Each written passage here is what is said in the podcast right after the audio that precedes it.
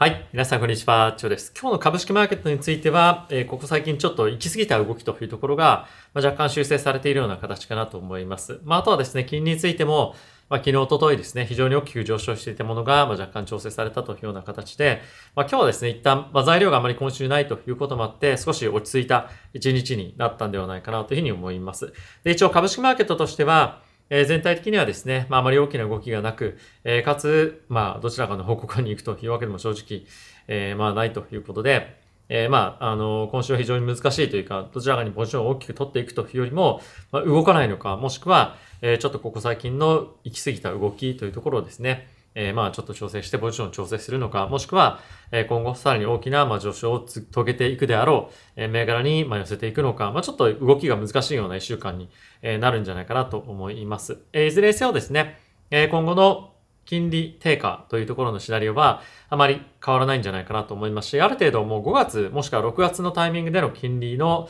えー、まあ、あの下落というか、まあ、利下げというところがある程度、ま、織り込まれてきていると思うので、えー、そういったタイミングに向けては、えー、まあ、上昇株価がしてくるっていうような見方が、非常に今は、えー、強いんではないかなと思いますし、え、そのタイミングで、まあ、今のところはですね、米国株の、まあ、米国経済の非常に好調さというところはまだ続いていることもあって、え、継続的な買いというところがですね、まあ、どんなセクターにもというか、まあ、特にエア銘柄を中心に入ってくるというような相場が続くんじゃないかなと思います。まあ、あとはですね、今のところは、え何かを、えー、まあ、そのきっかけとした下落みたいなものは、あまり正直そんなに大きなものでない限りは、え会話に継続的にはなっていくんじゃないかなと思いますし、え利下げのタイミングでの、えまあ、の、まあ、ずれ込みみたいなところは、今のところは大きな、え米国株の下落要素にはならないと思いますので、まあそういったことが理由で売られたりとかするようなことがあれば、まあ引き続き、え会話となって、え米国株への買いのフローがまあ入りやすいような状況にえなっていくんじゃないかなと思います。で、えー、今日はですね、まあ、大きな動きがなかったということもあるので、まあ、早速ですね、え、チャート、そして、まあ、指数も含めて見ていきましょう。え、まずはですね、こちらの指数の方から見ていきましょう。えー、ダウがプラスの0.37%、S&P がプラスの0.23%、ナスダックがプラスの0.07%となっておりました。えー、債券ですね。10年債に関しては6.7ベースの下落で4.194。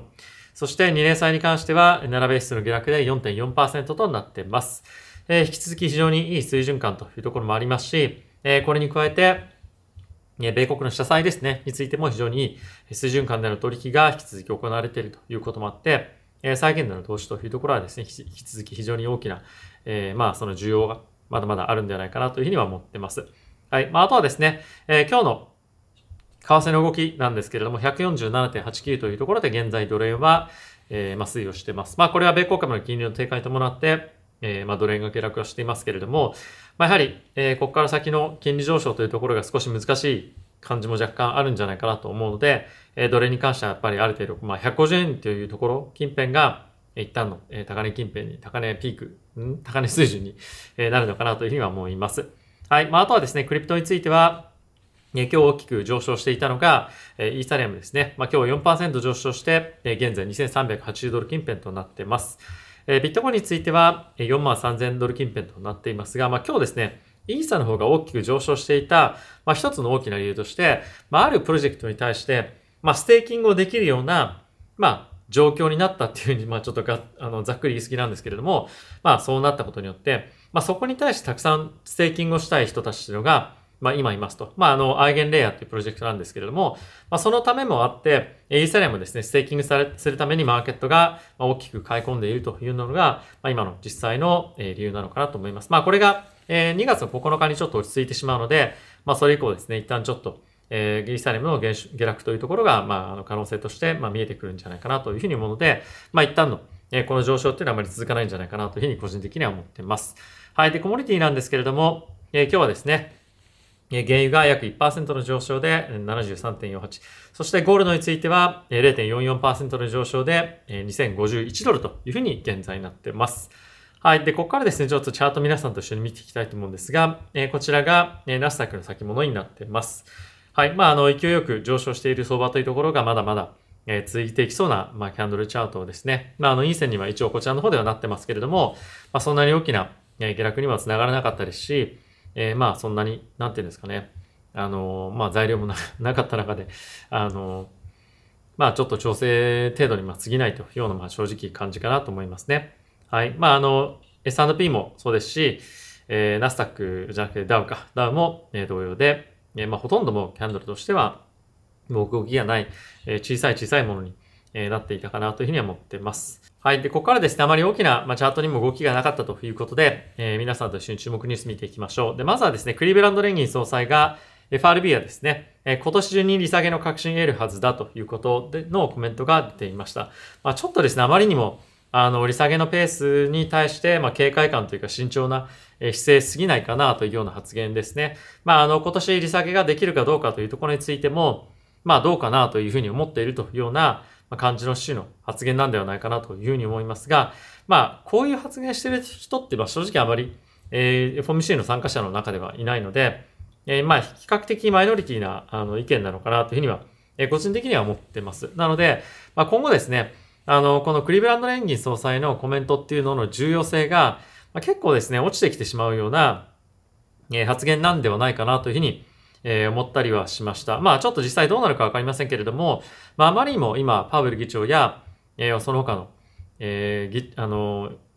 FOMC 参加者と比べると、まあ、かなり意見も違っているので、まあそういった意味では今後ちょっと無視されてても、言ってもまあおかしくないような発言ないようなのかなと正直思ったりはしました。はい。まああとはですね、今のタイミングで、利下げの織り込み状況なんですけれども、5月のタイミングでは70%の確率で今現在利下げが織り込まれていて、6月という意味では、もう99%ですね、織り込んでいるということもあるので、まあもうほぼ確実に5月、6月に今、利下げというところをマーケットは見ているというような状況となっています。で、その一方で、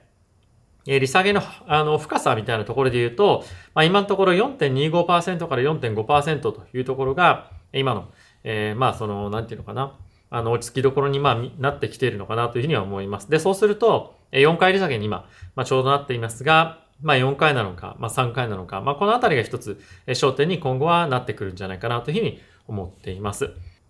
はい。で、ここからですね、それ以外の注目ニュース見ていきましょう。で、まずはですね、ハイテク株への楽観は誤り、世界の株価は20%割高というようなコメントが出てきました。で、このアムンディというですね、欧州最大の資産運用会社の CIO の方がコメントを出していたんですが、まあ、あの、世界的に株価が今高いというのは、まあ、いろんな要素があると思うんですけれども、まあ、やっぱりですね、ここ最近は、まあ、米国のえ利下げというところが、まあ、全体的に織り込まれていたりですとか、まあ、あとは、え経済がもっとより減速していないというような状況も世界的にもあって、まあ、それがですね、株価に対して、まあ、少しえ期待感というところをですね、持たせているんじゃないかなと思います。で、中国株についても、ここ最近やっぱり継続的にえ下落はしている一方で、まあ、やっぱりある程度も下がりきっているですとか、まあ、あとは中国の政府が、まあ、緩和策というところを積極的にやってきているということもあって、反発のですね、まあ、機運というか、あの予想というのも出てきたりとかしていて、まあ、ちょっとですね、全体的に、まあ、経済がいい国もそうでない国についても、株価に対して、まあ、ポジティブな見方が、まあ、若干世界的に広がってきているのかなという印象は、え今ありますね。で、その中でも一つやっぱり米国株のえ見方がこれ非常に面白いなと思ったんですけれども、えマグニフィセントセブンまあ、いわゆる、えー、まあ、ここ最近で言うと、まあ、NVIDIA とかマイクロソフトとか、まあ、Apple、Google、えー、メタ、まあ、そのあたりですね。については、えー、なんとですね、60%近いプレミアムで、えー、取引されていると。まあ、あのー、だからといって、じゃあ、どうするのかっていうのがすごく難しいですよね。割高なのか、割高じゃないのか。じゃあ、例え割高だったとして、その株を売るべきなのかっていうと、まあ、すごく判断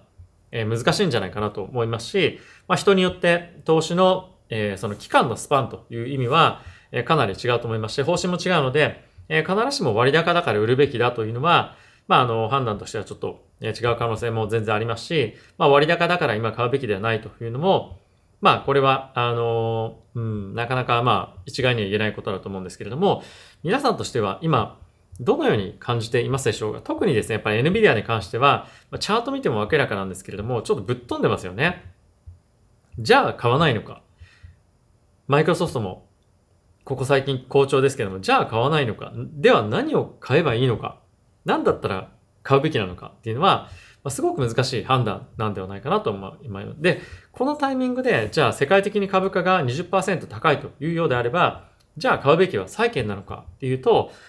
うん。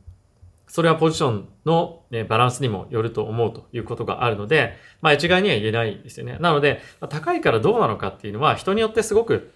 まあ、違いますと。まあ、あとはどういった、えー、銘柄に対してというかその資産クラスに対して、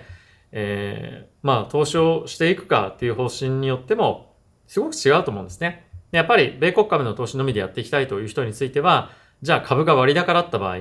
ショートしなければいけないのか、今この継続的な上昇相場の中で、えショートするのか、もしくは、あの、キャッシュ持ち続けるのかとか、米国株の比重を落とすのか、これは、あの、結果的にどうなって、結果的になってみないとわからないというところと、まあ、あとは、10年間持つ人と、まあ、半年間、もしくは3ヶ月ぐらいで、あの、ごちゃごちゃ動かす人とも全然違うので、まあ、この割高かどうかっていう議論というのは、あまり正直、あの、建設的では、えー、ないのかなというふうに、個人的には思います。短期でやる人にはいいかもしれませんが、まあ割高だから売るんではなくて、やっぱり上がっている銘柄を買い続けるというのが、まあ基本的には一番いい戦略なんではないかなというふうに思うので、まあこういった、えー、まあなんていうんですかね、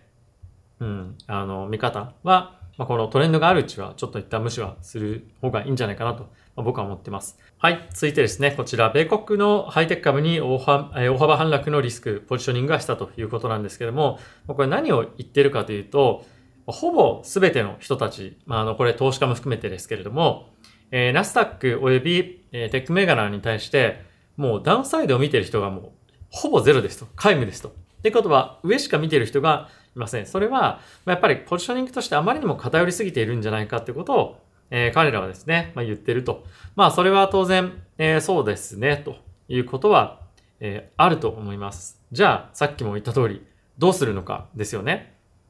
売るのか、売らないのか。うん。これは本当に、あの、戦略によっても全然違うので、まあ、なんとも言えないというような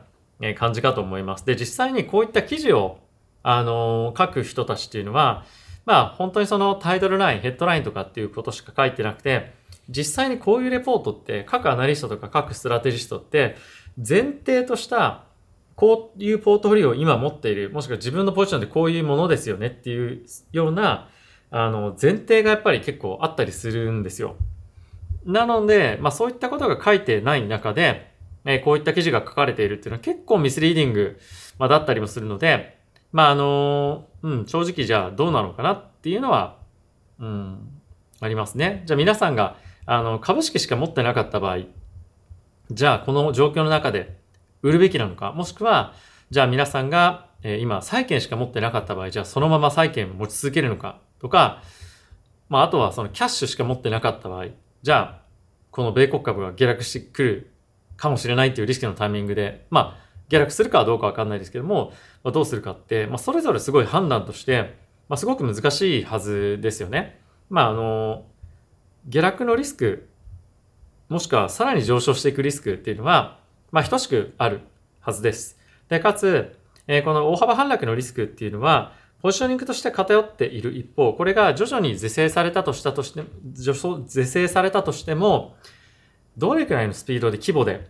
起こってくるかっていうところによってもかなり変わってくるので、まあ一概には正直偉いのかなと思います。まああとは、この上昇相場については、前提条件として米国の経済が強い。そして、米国の物価上昇率がまあ、緩やかに、でも、えー、真面目に、あの、真面目にというか、ちゃんと下がってきているという前提なので、まあ、その前提が覆らない限り、そして、米国株のですね、まあ、テック銘柄の、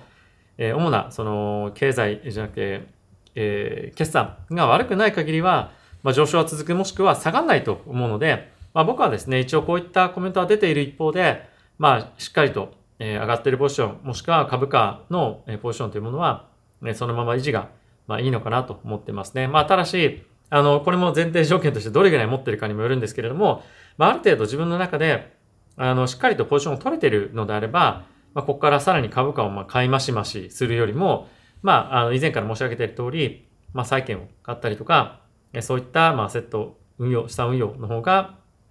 ね、僕はいいのかなと思ってます。今年については、まあしっかりと AI 関連の銘柄の株価を仕込みながら、まあある程度ディフェンシブめにえー、まあ、あの、債券なりで投資をしていくっていうのが僕はまあ、あの、いいんじゃないかなと思っていて、まあ実際にポジショニングとしても、えー、そういうような形に僕は、まあそういうような形というか、まあその株価 S&P500 が、しかもほぼ持ってないんですけれども、それ以外のところについては結構ディフェンシブめに、えー、資産運用していたりとか、まあ、あとはビットコインとかも非常に結構大きなポジション持ってるんですけれども、まあその分、逆に、えー、しっかりと、えー、まあその、イールドを生むようなアセットに対して、えそれなりに大きなポジションをそちらも、え取っているので、まあバランスっていうのがすごくやっぱり今年は、えある程度重要にはなっていくんじゃないかなと思います。はい。まああの最後何か言ってるようで言ってないような、言ってないようで言ってるような、よくわかんない発言だったかもしれませんが、まあやっぱりですね、まあその人によってポジションが違うっていうのは本当当たり前なんですけれども、えー、この人たちはどういう前提条件のものを話をしているのかとか、まあそういったところまで本当は、えー、見ていくべき、えー、まあこういった記事ではあったりするのかなと、まあ、思ったので、ちょっとまあそういったえコメントをしていました。はい、ということで皆さんいかがでしたでしょうか？えー、本当に株価の上昇止まりません。え、そして今年については、え、利下げ期待があるということもあるので、まあ利下げまでですね、一旦、えこういった上昇相場が続いている可能性があるんじゃないかなと思います。えただし一つ気になるのは、まあ、あまりにも利下げが織り込まれすぎているということもあって、え実際に利下げが起こったタイミングで、ね、本当に株価の上昇が続いていけるのかどうかというところかなと思います。思ったより利下げのペースが速くないということもあって、えその中で、うん、なんていうのかな、まあ、その期待していたほど株価へのそのポジティブなインパクトみたいなところがなければ、まあ、一旦えー、調整のような形で売られてもおかしくないのかなと思いますし、えー、本格的にその金利の低下が、えー、リスクマーケットに対してポジティブな要あの要素になってくるのっていうのは、まあ、1回2回の利下げでは、まあ、そこまで正直なんないんじゃないかなと僕はあの思っているので、まあ、やっぱり本格的な、えー、ポジティブな影響みたいなところは、えー、2025年ですかね、まあ、そういったタイミングにあの本格的に出てくるんじゃないかなと思いますので、まあ、あの、長い目でもう少し見て、えー、投資をしていく、まあ、あの、時間軸が、時間が、まあ、あるというふうに捉えて、まあ、コツコツコツコツポジションを、え、積み上げていくというところをですね、まあ、継続的にやっていきたいかなと思ってます。はい。ってことで皆さん今日も動画ご視聴ありがとうございました。また次回の動画でお会いしましょう。さよなら。